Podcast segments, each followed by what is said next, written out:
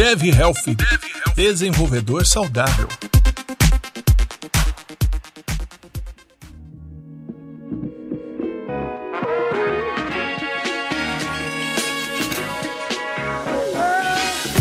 Fala gente, eu sou o Fabene. E eu sou a Kate. Muito bem-vindos e bem-vindas a mais um episódio do Dev Health essa série maravilhosa do Dev na Estrada, que estamos trazendo vários convidados aqui para vocês, trazendo histórias diferentes é, para compartilhar e é isso aí. E hoje vou falar para vocês que a gente estava super ansioso para gravar esse episódio. Primeiro porque é um assunto bem legal, né? Legal com alguns pontos aí, mas e segundo porque a gente traz uma pessoa que é referência para muita gente e que acho que vai poder acrescentar com bastante coisa aqui. A gente vai falar um pouco hoje sobre uma outra parte da, da saúde, né? Porque quando a gente geralmente fala de hábitos saudáveis, a gente sempre vai pro lado do exercício, lado da dieta e a gente acaba esquecendo do lado mental, é um lado que a Kate sempre traz bastante aqui nas conversas e a gente vai falar um pouco de burnout, síndrome do impostor e por aí vai.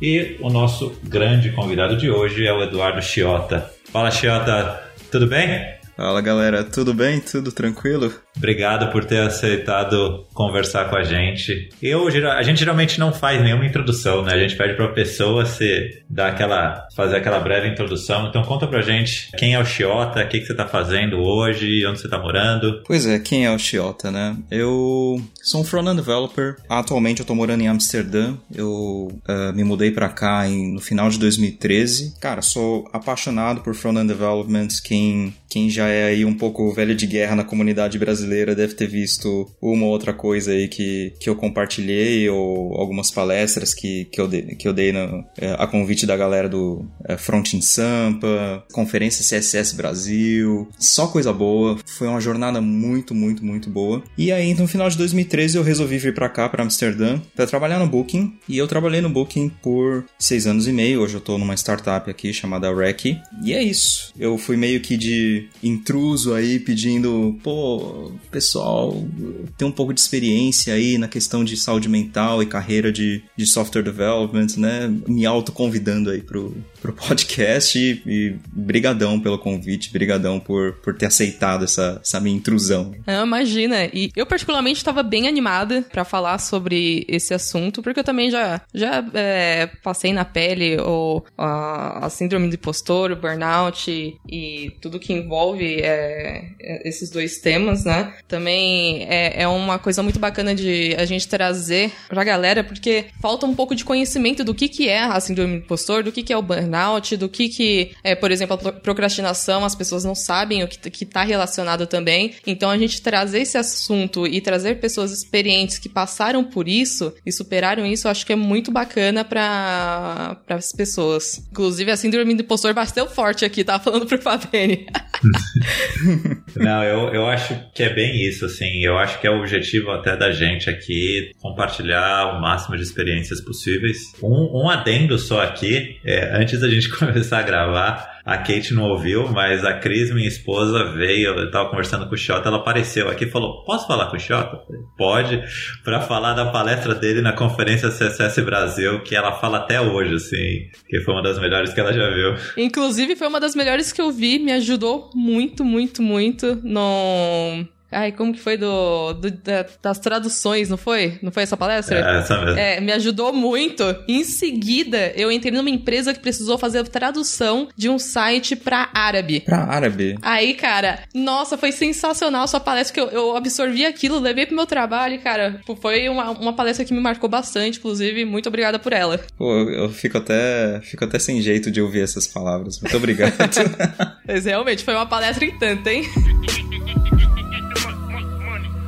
Mas vamos lá. É, antes da gente começar, a Kate me mandou um print hoje do Ministério da Saúde. Que eu não, eu não, não tinha ideia, né? Na verdade, eu também nunca procurei, né? Nunca imaginei que o site do, do Ministério da Saúde poderia ter isso. Mas, Kate, fala um pouquinho do que você achou. Acho que aquela frase que você mandou no, no print para mim é, é, faz muito sentido. É, eu, eu gosto bastante de pesquisar sobre, sobre esses assuntos, né? Como eu falei, principalmente para ajudar as pessoas próximas. E pesquisando algumas definições do, do burnout, eu achei no. Foi do burnout ou do síndrome impostor? Foi do burnout, né? Do síndrome impostor não tem. Mas do burnout tem no site do Ministério da Saúde, vocês podem pesquisar e lá eles trazem todos, toda a definição, as causas que profissionais procurar e como que pode melhorar o burnout, né? E um dos fatos principais que, que o Ministério da Saúde ressalta é que você precisa ter uma rede de apoio, isso é família, amigos, pessoas que você pode, é, pode desabafar e tudo mais, e ter um equilíbrio é, entre trabalho, família, é, estudos e tudo que a gente sempre prega, inclusive, né? É fazer atividades físicas e tudo mais. Então, não tratar a vida só como responsabilidades, mas você ter um equilíbrio sobre aquilo. Então, eu recomendo vocês darem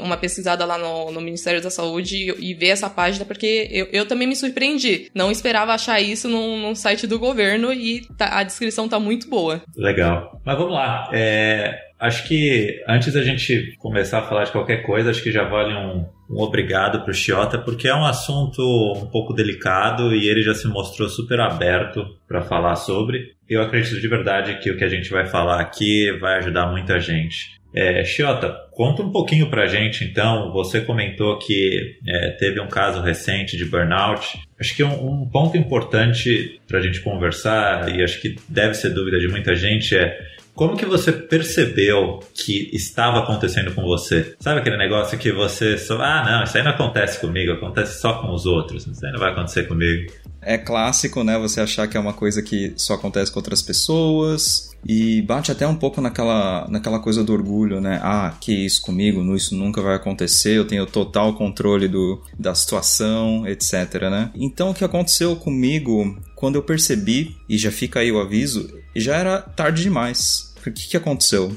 Eu tava acordando frequentemente cansado, com dificuldade de sair da cama, é, sem vontade de fazer nada, e muito essa sensação de angústia de que as coisas estão dando errado o tempo todo, de que as coisas tem muita coisa para fazer, né? E são, são, são sintomas clássicos de ansiedade. Mas eu sempre ignorei porque eu achei que, não sei, talvez eu não dormi direito, talvez é, isso passe, né? Sempre vai passar, sempre é uma fase. E aí um belo dia, não tão belo, era um fim de semana, eu comecei a sentir uma sensação de, de aperto no, no, no, no, peito, no corpo, é como se alguma coisa estivesse muito errada, meu, cor, meu coração começou a acelerar. E eu falei, eu, eu não sei o que está acontecendo, como o meu coração começou a bater mais rápido. E eu virei para minha esposa e falei, eu, eu, eu não sei, eu tô passando mal, mas não consigo descrever isso. E parece que parece que o mundo, o mundo parou de, de girar. Parece que eu, eu me senti. Eu senti como se eu não fizesse mais parte daquela timeline. É uma sensação muito estranha. Tudo fica cinza, tudo fica. Tudo fica muito estranho. Naquele fim de semana eu. Eu me senti super cansado. Eu não conseguia sair da cama, eu não conseguia. Ah, pra mim, o, pra quem me conhece, eu amo gatos. Eu tenho três gatos. me mudei pra, pra cá com meus gatos. E naquele fim de semana específico, eu olhava para os meus gatos e não sentia nada. Era uma apatia que, que não fazia parte parte de mim. Eu falei, ó, tem alguma coisa errada. Então, isso era num domingo e na segunda de manhã eu mandei uma mensagem pro meu, pro meu chefe, meu gerente. Eu falei, olha, eu não acordei legal, aconteceu isso. Eu marquei uma consulta com o médico pra, não sei, fazer exame de sangue, né? Brasileiro, assim, se sente mal, ó, faz, vai pro hospital, faz exame de sangue. Deve, deve ser alguma coisa no sangue, né? E então eu fui lá pro, pro médico e ela começou a fazer várias perguntas é, o que, aconteceu, é, como tem sido a minha vida, como tem sido o trabalho, etc. E ela falou: Olha, isso me parece burnout, me parece stress. Eu recomendo você falar com a sua empresa e não trabalhar por um tempo. Aí eu falei: Eu? Como assim? Eu, brasileiro, não desisto nunca, amo meu trabalho, como se pode falar que é um burnout? Não, isso não faz sentido, né? E eu falei pro meu gerente, ele falou: olha, tira duas semanas de folga. E aí eu, eu pensei, bom, duas semanas é o suficiente. Vou, vou tirar essas duas semanas, vou descansar, vai ficar tudo lindo e vou voltar a trabalhar. Mas não foi assim. O mundo não fica cinza e depois colorido instantaneamente. Não, muito pelo contrário. Demorou muito para eu ver as coisas de um jeito mais colorido, vamos dizer. Então, depois de duas semanas eu ainda me sentia completamente sem energia, sem vontade de fazer nada, e eu resolvi procurar ajuda profissional, eu resolvi procurar um psicólogo. E eu tive a sorte de achar uma psicóloga portuguesa aqui em Amsterdã, e ela é especializada em atender brasileiros e portugueses aqui, lusófonos, né? Então eu marquei essa consulta e aí ela realmente falou: olha, você tem, claro, depois de me avaliar em algumas sessões, ela falou: você tem são, são sintomas de burnout, você tem ansiedade generalizada e você tá passando por, por uma depressão. Eu falei: não, depressão comigo, mas eu moro num país incrível, tenho um emprego incrível, uma esposa incrível, isso nunca vai acontecer comigo. Você não se dá o direito de sofrer, né, cara? Não, não, não. É, não posso, sabe? Eu não, eu não. É uma coisa tão. Não sei, você se sente é, isso faz até um pouco faz parte até um pouco do ego não comigo sabe eu não isso não, não, não tem como acontecer comigo eu tenho tudo para ser feliz eu sou bom o suficiente para não estar mal, sabe? Essa coisa, essa coisa do ego, né? Então demorou, uh, foram muitas sessões de terapia para eu aceitar que certas coisas na minha vida não estavam certas. E parte do da minha carreira profissional até o momento e a minha vinda para Amsterdã e morar aqui em Amsterdã contribuíram muito para esse burnout. Eu sei que eu falei um pouco demais, mas só resumindo aí pra galera um pouco na questão dos sintomas, que é muito importante você reconhecer os sintomas. Então, se você se sente cansado o tempo todo, e eu sei que é difícil falar sobre isso no, no meio de uma pandemia, que também contribui muito, né? Mas se você se sente cansado o tempo todo, não sente que as coisas vão melhorar, e falando especificamente na questão do trabalho, né? Se você acha que tudo que você está fazendo no trabalho não tem significado, ou não vai mudar nada, ou que ninguém te apoia, então você tem essa sensação de, ah, vou ter que trabalhar mais um dia, mais um dia inútil fazendo coisas inúteis. Isso são sintomas clássicos de alguém que está caminhando para um burnout. Puxando um gancho também, no Ministério da Saúde está descrevendo sintomas e, e, basicamente o que você falou, né? Cansaço excessivo físico e mental, dor de cabeça frequente, alterações de apetite, insônia, uh, dificuldade de concentração, sentimentos de fracasso e insegurança, é, negatividade constante, sentimentos de derrota e desesperança, sentimentos de incompetência, alterações repentinas de humor, isolamento, fadiga, pressão alta, dores musculares, problemas problemas gastrointestinais e alterações de batimentos cardíacos. Cara, é muita coisa. Você sen... E pior, você sente isso tudo ao mesmo tempo, praticamente, né? Sim, eu não tenho nada a adicionar nem retirar e eu já senti todas essas coisas em algum ponto da vida nos últimos três anos, com toda certeza. É, e aproveitando também para compartilhar, porque eu, eu também passei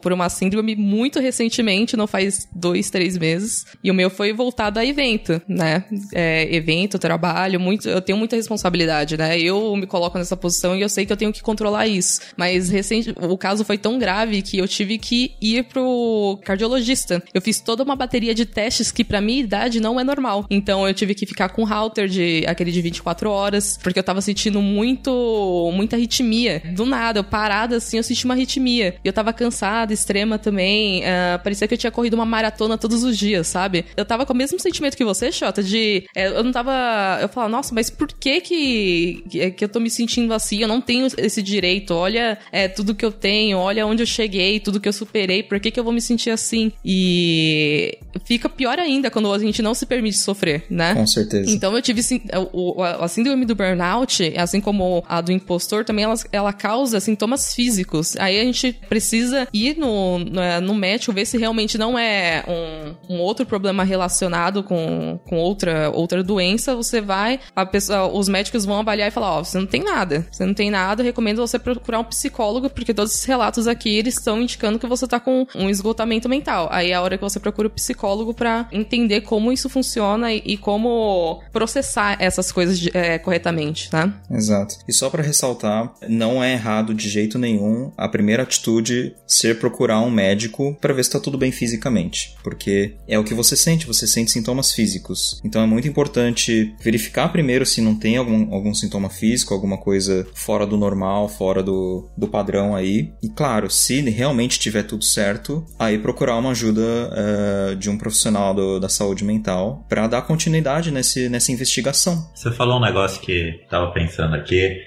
que depois de duas semanas você melhorou, mas assim, não 100%. Porque também não foi só em duas semanas que você começou a ter isso, né? É um acúmulo provavelmente de algum tempo e você não vai se recuperar em duas semanas, né? Acho que é um trabalho um pouco mais longo para você estar tá de volta 100%. Com certeza. E o negócio que você falou também, acho que puxa um outro gancho que é, ah, imagina, eu moro na Europa, tenho minha família é, é super legal, não tenho do que reclamar tenho meus gatos, ah, isso é frescura minha, né? E acho que acho que muita gente pensa assim, né? Imagina, eu parar de trabalhar? Ah, imagina, eu nunca tive. Então acho que é um, é um preconceito que a gente tem, né? Que fala, imagina, que burnout, eu devo estar cansado, isso é frescura minha. Eu vou vou fazer tal coisa que eu vou estar melhor amanhã. Então acho que realmente acho que tem hora que a gente precisa né, olhar com calma para entender o que está acontecendo. Queria puxar um outro gancho, Jota, que é totalmente relacionado com, com isso. O quanto você acha que a síndrome do impostor, de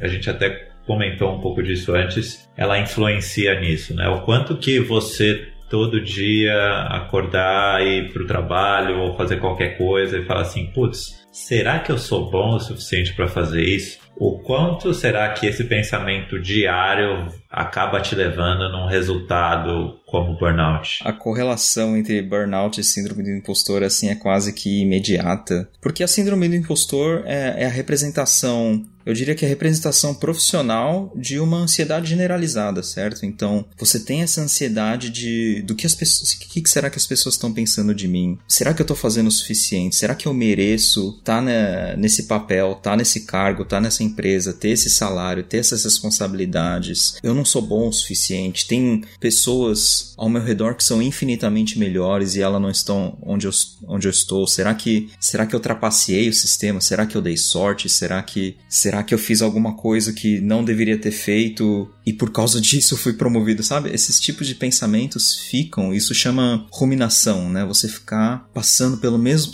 pensamento todo dia, toda hora, todo segundo. Qualquer coisa que alguém vem e fala, você fala: "Ah, será que será que ela realmente quis dizer isso? Será que ela não se confundiu? Será que será que ela acha que eu sou bom, mas eu não sou?" Então tudo isso vai consumindo sua bateria. E a coisa vai ficando cada vez pior porque no momento que você entra no que eu gosto de chamar de espiral do desgraçamento da cabeça, que é você vai ladeira abaixo lá nessa espiral infinita só indo para baixo, quanto mais pensamentos negativos você tem, mais você acredita que o resto das coisas negativas são verdades. Então se você fica, ah, será que eu sou bom o suficiente? Acho que eu não sou bom. Ah, eu não sou bom o suficiente. Ah, eu não mereço estar nesse cargo ah, eu, as pessoas acham isso de mim. E isso vira a tua realidade e isso consome uma energia mental e depois uma energia física. E é por isso que a gente sente coisas físicas, cansaço, taquicardia, dor de cabeça, problemas no estômago, porque a gente somatiza todo esse desgraçamento num ponto que a cabeça não aguenta mais e se manifesta de um jeito físico. E isso te leva a pensar que você ou não está fazendo o suficiente e precisa fazer mais, isso, é, isso é um, um, um, caminho ruim. Ou outro caminho ruim é que você, não importa o que você fizer, não vai ser bom o suficiente. E aí, quando você junta os dois, onde você quer fazer cada vez mais e melhor e mais intensamente, e você acredita que nada do que você faz dá certo, você efetivamente consome toda a sua gasolina. E eu acho que é por isso que chama burnout. A chama apaga, a gasolina acaba, a energia tem um. Tem um a energia não, tem, tem um fim. E quanto mais você queima, mais perto você chega desse esgotamento. É, eu queria acrescentar algumas coisas que eu andei pesquisando, né? Como eu falei, eu adoro pesquisar sobre esse tipo de coisa. E também gostaria de citar um, um episódio de um outro podcast que eu adoro, que é o Naru Rodô. Eles lançaram recentemente um episódio sobre síndrome do postor. Eles também têm um, um de procrastinação que tá correlacionado. E o Altair Souza, que é o, o cientista que faz a, o podcast junto com Ken Fujioka, ele fez um outro é, podcast podcast falando do burnout. Então, a gente vai deixar os links na descrição para vocês ouvirem, quem tiver mais curiosidade. Mas nesses episódios, juntando todos esses episódios, uh, o Altair ele fala que a, a síndrome do impostor ela é interno e do ambiente. Né? O burnout ele é totalmente do ambiente. Ele não é um, uma doença mental, ele tá no ambiente. Então, o ambiente, ele. É, se você tá num lugar que você não sabe as regras do jogo, por exemplo, você não sabe o, que é atender as expectativas, você não sabe o que é ser um bom desenvolvedor. No caso, todos aqui somos desenvolvedores, né? Você não sabe o que é ser um bom desenvolvedor, você não sabe qual é a expectativa da entrega. Primeiro, você vai é, entrar na síndrome do impostor, que você não, como você não sabe as regras, você não sabe como fazer as coisas, certo? Então, ah, eu preciso fazer uma entrega de um projeto para colocar em produção e só que eu não sei direito as expectativas. A, a pessoa que tá me demandando aquilo, ela sabe o que ela quer receber, mas eu não, não sei exatamente quais são as expectativas dela. A pessoa pode não se comunicar bem, né? Ela fala, ah, eu quero X, mas você pode entendendo Y. E ne, nessa relação entre uma pessoa que está demandando algo e outra pessoa que está é, fazendo algo, nasce a síndrome do impostor. Então ela, tem uma relação entre o ambiente e o nosso interno. Do, da síndrome do impostor, ela pode causar uma procrastinação, né? A procrastinação, se, eu bem me lembro, imagina que você você tá num, num cargo alto. Não, vamos voltar pro nível desenvolvedor, que eu acho que é um exemplo muito mais fácil que a galera vai se identificar melhor. Chegou no início de uma sprint e fala, ah, é, aquele velho papo, né? Precisa entregar o, esse projeto aqui. Dá para fazer em dois dias? Aí você, você sabe que não, você não consegue fazer em dois dias, mas pela pressão do ambiente, você fala, bom, ok, vamos fazer em dois dias, mas você sabe que você não pode fazer. Então você já começa com metade do seu tempo, ok? Você sabendo que você tá na metade do seu tempo, você já, aquilo já causa uma ansiedade para você. E essa causa da ansiedade faz você procrastinar e deixar tudo pra última hora, porque aquilo tá te causando uma dor. A procrastinação é aquela, aquela coisa que você tá procrastinando, você tá deixando para depois porque ela te causa uma dor, né? Então você cai ali na procrastinação. Você entra nesse ciclo do, do ambiente, do, do seu interno com, com o ambiente e tudo mais, você acaba caindo no burnout. É, porque você acaba assumindo muito mais do que você pode, você não consegue atender a expectativa, você tá num ambiente sob pressão e uma hora você estoura. É isso. Então, tem é, é a tríade do apocalipse, como eu tava falando pro, pro Rafa, né? Os três estão muito interligados. Nossa, faz todo sentido, faz todo sentido. E, e é muito importante essa parte do, do ambiente em que você trabalha, né? O ambiente em que você efetivamente vive um terço do seu dia uh, nesse ambiente, né? E realmente isso contribui horrores para um burnout, porque tem, tem a parte da, da, da ansiedade, que é sempre uma coisa nossa, né? Uma coisa pessoal de como você lida com a situação. Mas tem a situação em si, que pode afetar mais uns do que outros, e certas situações afetam mais pessoas ansiosas do que pessoas que não sofrem de ansiedade generalizada. E essas coisas que você mencionou de não estar tá alinhado em termos de regras do jogo, não saber quais são as expectativas, seja do seu cliente, ou seja do seu gerente, seja da empresa, ou você, por exemplo, você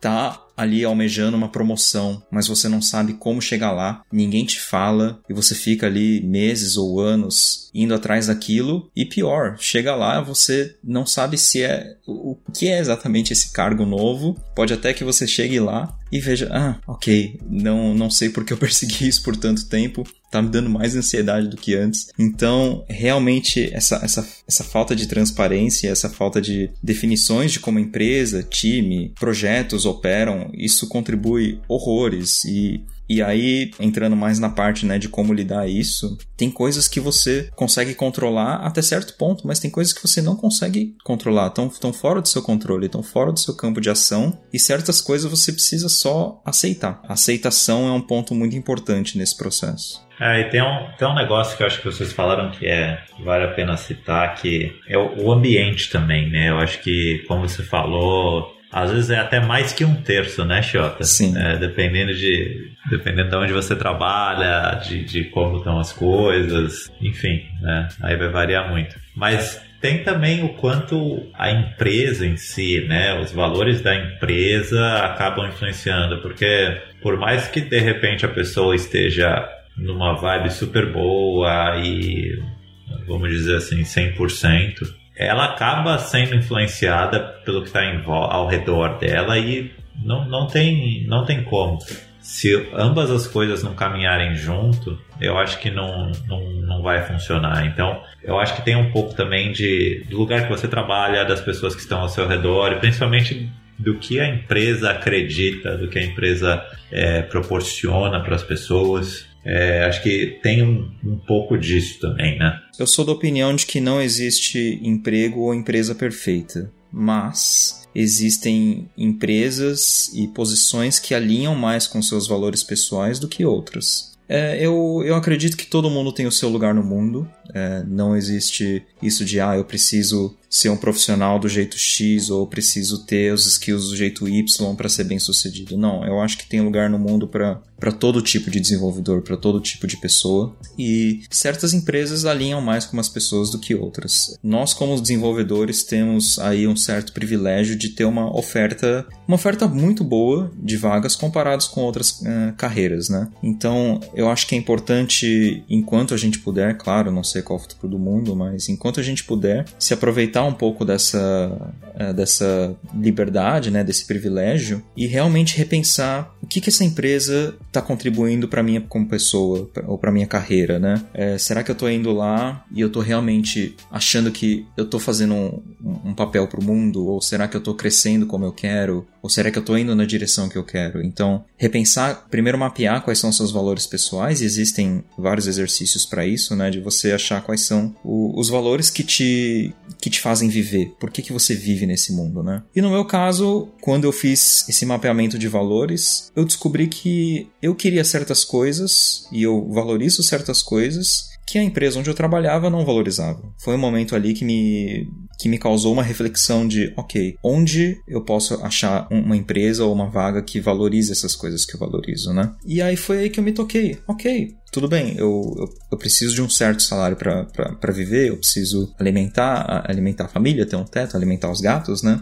Mas eu vou usar do meu privilégio de poder escolher diferentes vagas e diferentes empresas e eu vou conversar mais a respeito disso durante as entrevistas e vou perguntar, ok, é, como, como por exemplo, é, diversidade, o que, que a empresa faz para ter um time mais diverso? Como, como vocês estão contribuindo com isso para o mundo? Que tipo de políticas que você tem para ajudar uh, um funcionário que esteja passando por dificuldades pessoais, por dificuldades com a saúde mental? O que, que vocês fazem a respeito? E cada vez mais eu fui refinando esses valores e eu e aí eu me cheguei, cheguei num ponto que, ok, o lugar onde eu tô agora realmente não tá alinhado com isso que eu acredito. Então, foi uma jornada muito boa, mas é hora de seguir em frente. No, início da nossa conversa, você tinha citado que conversou com seu gerente, né?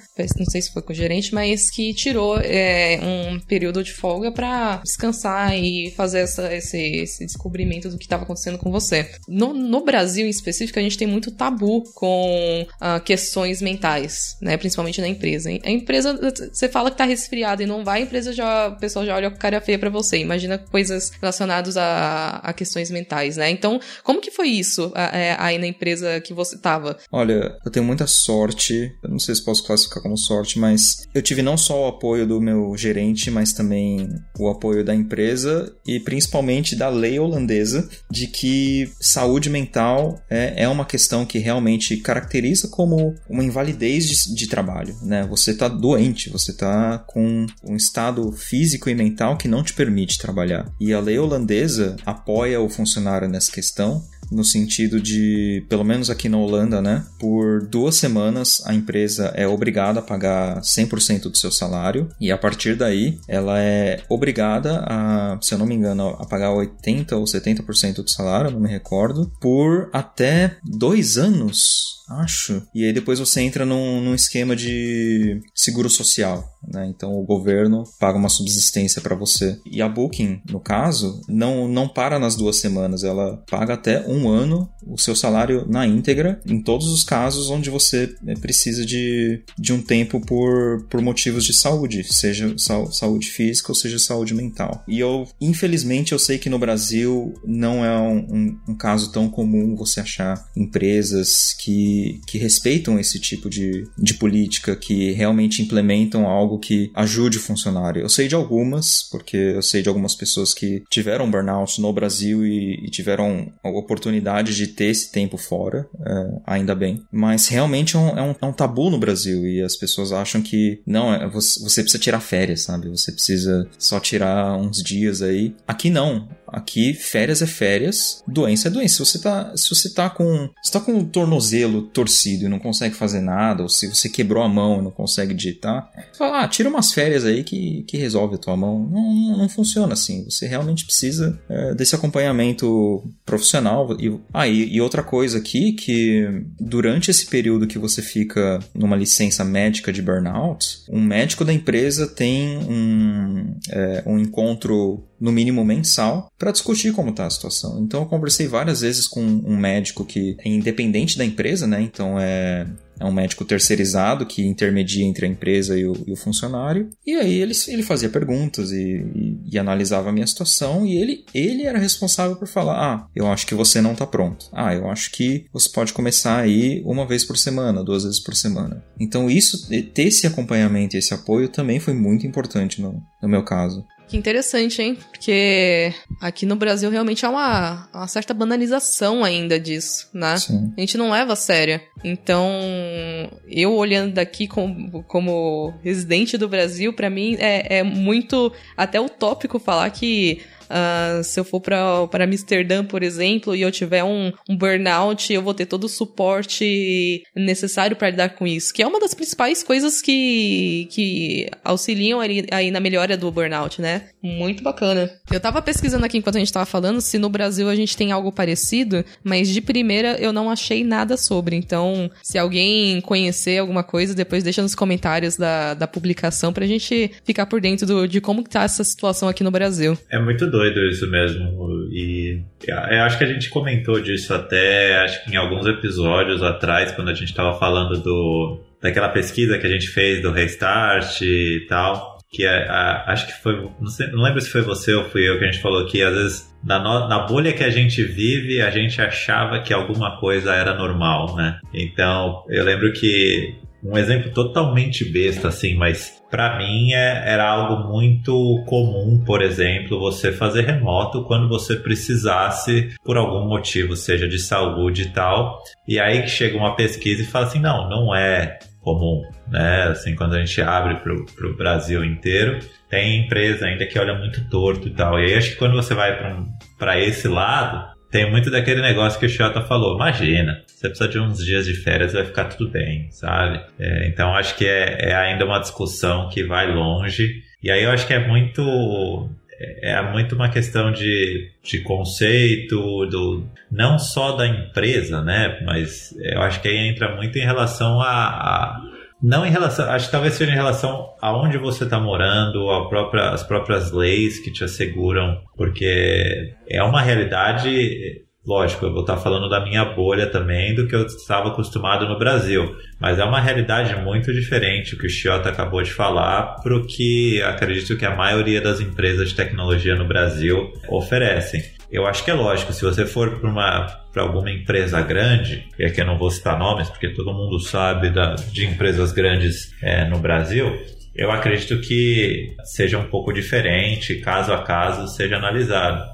Mas se parar para olhar com calma assim, acho que muitas das empresas hoje no Brasil não, não devem ter algum tratamento especial para isso, a não ser, ah, pega lá uns dias, você vai ficar bem. Sim, e é super perigoso esse, esse tipo de atitude né, no, no mercado de tecnologia brasileiro, porque as pessoas acabam se virando para outros tipos de soluções e muitas delas não tão boas. Então você tem aí a pessoa pode se virar ao alcoolismo, a pessoa pode se virar a, ao uso de drogas recreativas, a pessoa pode usar começar a usar certas, não sei, drogas que, que potencializam performance no trabalho. Você vê todo tipo de coisa ou, ou se, se autodiagnosticar com certas coisas e ir atrás de medicamento para isso. Eu, eu acho que o, o mercado não tem, não tem a noção da consequência que é a questão do burnout a longo prazo. Parece que tudo tudo ali é, é realmente feito para um, um benefício a curto prazo, né? A entregar esse projeto, conseguir alcançar essa meta. E eu, o que eu vejo aqui na cultura holandesa é que existe essa preocupação com o longo prazo, né? O que, que vai acontecer daqui a 10 anos? O que que, como, como as pessoas vão estar daqui a 5 anos? Qual vai ser a consequência disso? Então tem, tá tendo vários estudos aqui sobre a consequência no, na saúde mental por causa do, da pandemia.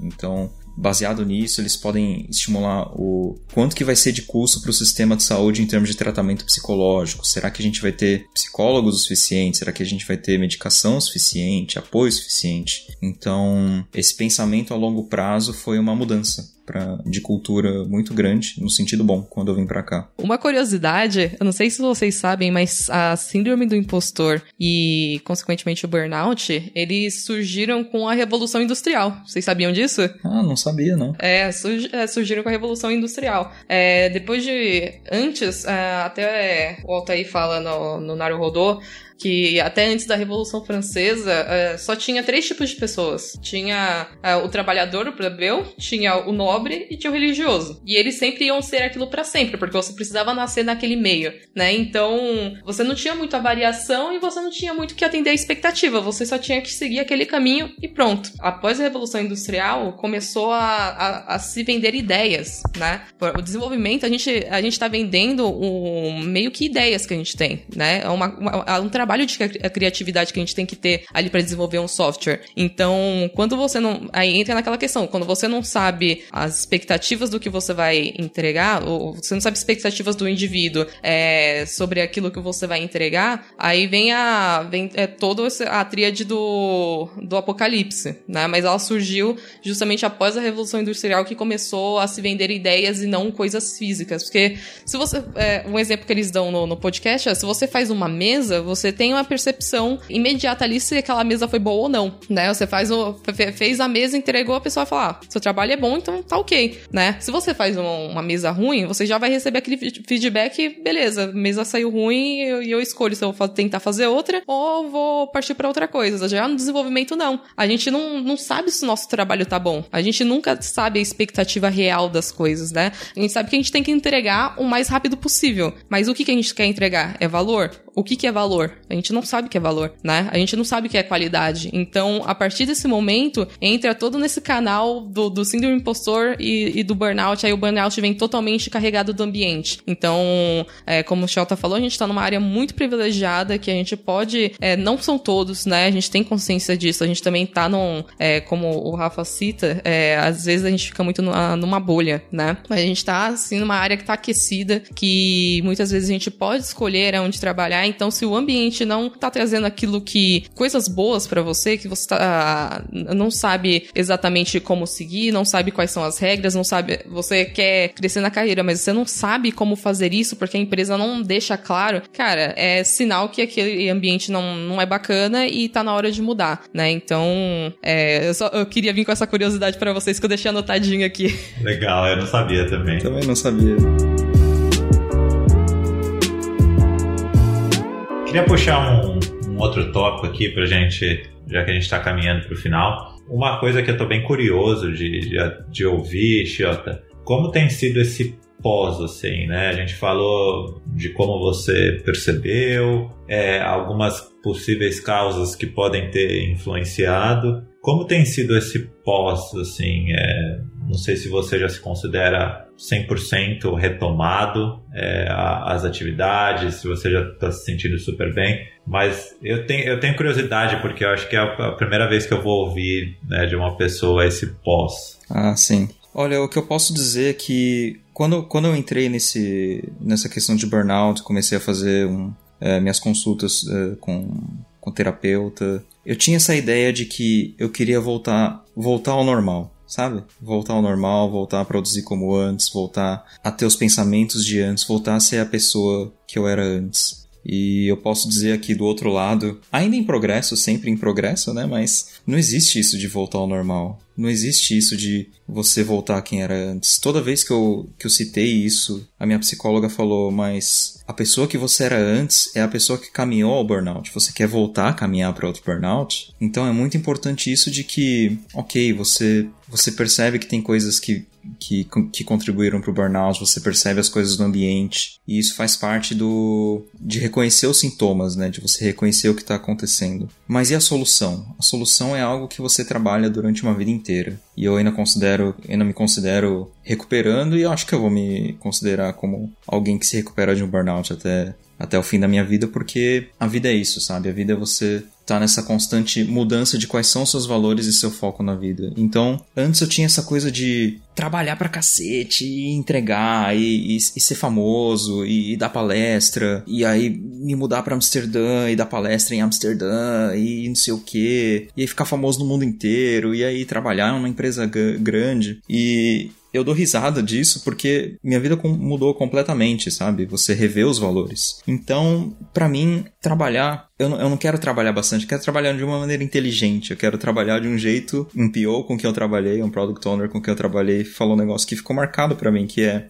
eu sou meio, ele falou, eu sou meio preguiçoso, eu não, eu não gosto de trabalhar muito. Então eu trabalho de um jeito inteligente, para trabalhar cada vez menos. E eu acho que é isso que eu quero, sabe? Eu não quero pegar cada vez mais trabalho, não, eu quero pegar cada vez menos trabalho para me dedicar ao que eu gosto, me dedicar a programar por prazer, me dedicar à música, me dedicar a trabalhos manuais, cozinhar, passar mais tempo com com pessoas, sabe? E eu acho que se eu fosse falar o que é o pós de um burnout, é você rever seus valores e ver que talvez aquilo que você achava que era tão importante, o trabalho, o projeto para entregar, não é tão importante assim. As coisas podem esperar, as coisas vai ter gente para te ajudar, vai ter outras pessoas que vão resolver esse problema. Você não precisa, você não precisa ser um herói. Eu não sou um herói, eu acho que esse é o resultado do, do, do pós-burnout. Eu não sou um herói e não quero ser um. Se eu, se eu pudesse resumir o que aconteceu. Nossa, tá falando aqui, eu tô refletindo aqui várias coisas, eu tô me identificando totalmente com tudo que você tá falando, cara. É, essa parte de trabalhar menos, é, a gente tem que buscar realmente trabalhar menos e não trabalhar mais, né? A gente precisa daquilo para sobreviver, logicamente, mas trabalhar menos para se dedicar a, a, outras coisas. Aí você falou é, de música, de coisas manuais, de, de cozinhar. Cara, é totalmente as coisas que eu, eu, hoje prezo, né? Antes eu falava, não, só vou trabalhar, só vou trabalhar, trabalhar, trabalhar. É, quero muito dinheiro, quero ficar rica e é isso. E eu deixei todas as coisas de lado, assim. Então, uh, isso me levou, logicamente, também pro, pro burnout eu tô me identificando 100% com tudo que você tá falando. Cara, quando você vir pro Brasil, vamos tomar um café. A gente precisa conversar mais. Com certeza, com certeza. E eu, quando eu tive burn, o meu burnout, então acho que na minha segunda semana de burnout, é, na minha se segunda semana de muitas, eu assisti aquele documentário no Netflix, o The Minimalists, dos dois caras que realmente praticam minimalismo e entrevistam outras pessoas. E aí tem, eles entrevistam um cara que trabalhava em Wall Street, numa puta empresa financeira, e aí o cara conta que chegou a ser promovido para o cargo mais alto que ele conseguia. Ele pegou o elevador ali até o, o último andar do prédio, que era sinal de sucesso. E aí, durante esse. indo para receber essa promoção, ele pensou: eu trabalhei muito para chegar aqui, e o fato de eu estar aqui quer dizer que eu vou ter que continuar trabalhando esse tanto para sempre enquanto tiver esse cargo. E eu não quero isso, para que eu preciso disso? E aí, quando ele chegou lá, ao invés de eh, pegar a promoção, ele se demitiu. Caramba! E, eu lembro que eu comecei a chorar, assim, copiosamente, porque eu tinha acabado de aceitar uma promoção, eu tinha acabado de, de virar Principal Developer na, na Booking, que é um cargo, é um dos cargos mais altos que você pode ter como developer. E eu chorando, assim, meu Deus, eu me identifico, eu não preciso desse cargo, sabe? eu não preciso. De novo, é uma posição de muito privilégio poder falar isso, que é eu eu não preciso ganhar tanto, eu preciso ganhar o suficiente. E o suficiente está completamente sob o, seu controle. Claro, você pode ser, ser, responsável por uma família, você pode aj ajudar os pais que estão que em outro país, você pode ajudar o resto da sua família, mas é, de certa forma, em alguns pontos, você tem o controle sobre o que é o suficiente. Então, se você já teve essa oportunidade, esse privilégio de poder definir o que é o, o suficiente para você, você pode sempre re reavaliar isso e querer menos. Então, o sonho de aposentadoria de alguns é ter um iate de milhões e, enfim, ter uma mansão não sei aonde, uma chácara não sei aonde. O meu é ter uma casinha onde eu vou poder fazer a minha marcenaria e tocar o meu piano com minha esposa e meus gatos, sabe? É, cara, vamos, vamos ser muito amigo, porque eu também toco piano, tenho muitos gatos, também cozinho, faço marcenaria também. V vamos ser amigo, por favor. Nossa, com certeza, com certeza. Acho que é, é muito legal compartilhar isso. E eu tava bem curioso, faz total sentido, né, o que você falou não é voltar ao que é ao, o antigo Chiota, né? É ser um novo Chiota. Eu, eu valorizo demais o que você falou, que é realmente assim. Eu acho que é você ser eficiente durante o seu trabalho. Nesse working from home agora, tudo é um call. né? Ah, falar alguma coisa, é um call. Ah, fazer isso é um call. Então acho que é, é você ser eficiente, é você, se você é produtivo de manhã, bloca a sua agenda se é possível, conversa com o seu gerente, a sua gerente, é, organiza de uma tal maneira de, que é o que você falou, você não precisa trabalhar mais, né? Você precisa ser eficiente, fazer, exercer a sua responsabilidade. Com certeza. Sobre valorizar as coisas extra trabalho, é, faz total sentido para mim. Foi um dos motivos que me fizeram parar de organizar o Meetup CSS e não organizar outro evento. Não sei como a Kate ainda consegue. Porque assim, é, hoje eu valorizo muito mais pegar minha bike e sair para pedalar, sabe? Ah, vai ter um evento legal de JavaScript, sei lá, em algum lugar. Putz, se eu me programar, eu vou sim. Agora, perder horas e horas é, organizando um meetup, putz, foi demais. Eu espero que eu tenha ajudado muita gente, né? Eu e o Fê. Mas agora não é o momento para mim, sabe? Então acho que é, acho que faz muito sentido cada pessoa olhar assim e refletir sobre isso. É, você olhar para dentro de si, né? Realmente, e tem o ponto da vida, sabe? É, uma coisa sobre palestras é que eu percebi que não só eu, eu, eu queria usar esse tempo que eu me dediquei muito às palestras para fazer coisas para mim mesmo, mas também eu acho que eu, eu gosto de pensar que eu fiz o suficiente para a comunidade, que eu gosto de pensar que eu ajudei pessoas e eu gosto de pensar que outras pessoas podem ajudar outras pessoas, sabe? Eu não quero ser o herói, de novo, voltando para isso, eu não quero ser um herói, eu só quero ser eu. e, e eu acho que você sempre tem a oportunidade de ajudar outras pessoas a, a ter esse, esse espaço, vamos dizer, no holofote, né? De, de ter essa oportunidade de compartilhar conhecimento com outras pessoas e, e eu acho que isso também me ajudou muito a aceitar que eu não preciso estar em todo lugar fazendo o tempo todo. Se eu, se eu puder falar uma coisa, a, a coisa principal que eu aprendi com tudo, com toda essa jornada foi eu aprendi a falar não. Eu aprendi a falar não para outras pessoas e eu aprendi a falar não para mim mesmo. Então, ah, vou trabalhar aqui mais uma horinha. Tá? Não, não. Você, eu, tudo bem, tem, tem devs aí que podem estar ouvindo o podcast que realmente estão curando câncer, mas eu pessoalmente não estou curando câncer. Então não, é só uma horinha. Que, que diferença que vai fazer no grande plano da coisa? Ou pessoas que vêm e perguntam: putz, será que dá para entregar isso amanhã? Será que dá para. Não, não dá. É fisicamente impossível. Se você quiser, eu posso falar que dá, mas não vai rolar. E vai, vai todo mundo ficar triste. Então vamos Vamos evitar essa tristeza desde, desde então e renegociar uma, uma data nova. Então, falar não tem sido um dos meus maiores aprendizados e também uma, um dos melhores skills aí, uma das melhores habilidades que eu ganhei nesses últimos três anos, com toda certeza. Legal, legal. É, você já, já acabou falando o que eu ia te pedir, né? Se você tivesse que deixar uma mensagem para a galera qual seria, acho que eu concordo totalmente. É muito mais fácil dizer sim do que não. Por isso que é, acho que muita gente acaba é, assumindo mais responsabilidade do que consegue carregar. Mas, assim, para finalizar, acho que a gente queria agradecer, Xota, pela conversa. Acho que é um assunto delicado, né? Muito mais difícil do que falar de dieta ou de exercício, né? E não é todo mundo que se sente confortável em, em, em, abrir isso, né? Se já é difícil você abrir que você furou a dieta, né? Imagina você abrir que você teve um burnout. Então, obrigado mais uma vez é, por abrir e obrigado por coincidir aí a agenda com a gente, que é, três fusos horários não, não foi tão fácil marcar, mas é, valeu pela compreensão. É, eu que agradeço o convite, muito obrigado mesmo e parabéns aí por... Uh pelo trabalho e por divulgar essas coisas de saúde para os desenvolvedores, que eu acho que não é só de código que a gente vive, a gente tem que cuidar bem do corpo, tem que cuidar bem da mente e quero agradecer aí vocês pela por, por relembrar todos nós disso. Muito obrigada, de verdade. A conversa foi riquíssima para mim. É, como eu falei, me identifiquei muito. Acho que muita gente vai se identificar também. Eu acredito que essa conversa vai abrir as portas para muitas pessoas procurarem ajuda também. Sim. E é isso, então, gente. Muito obrigada e até o próximo episódio. Obrigado, gente.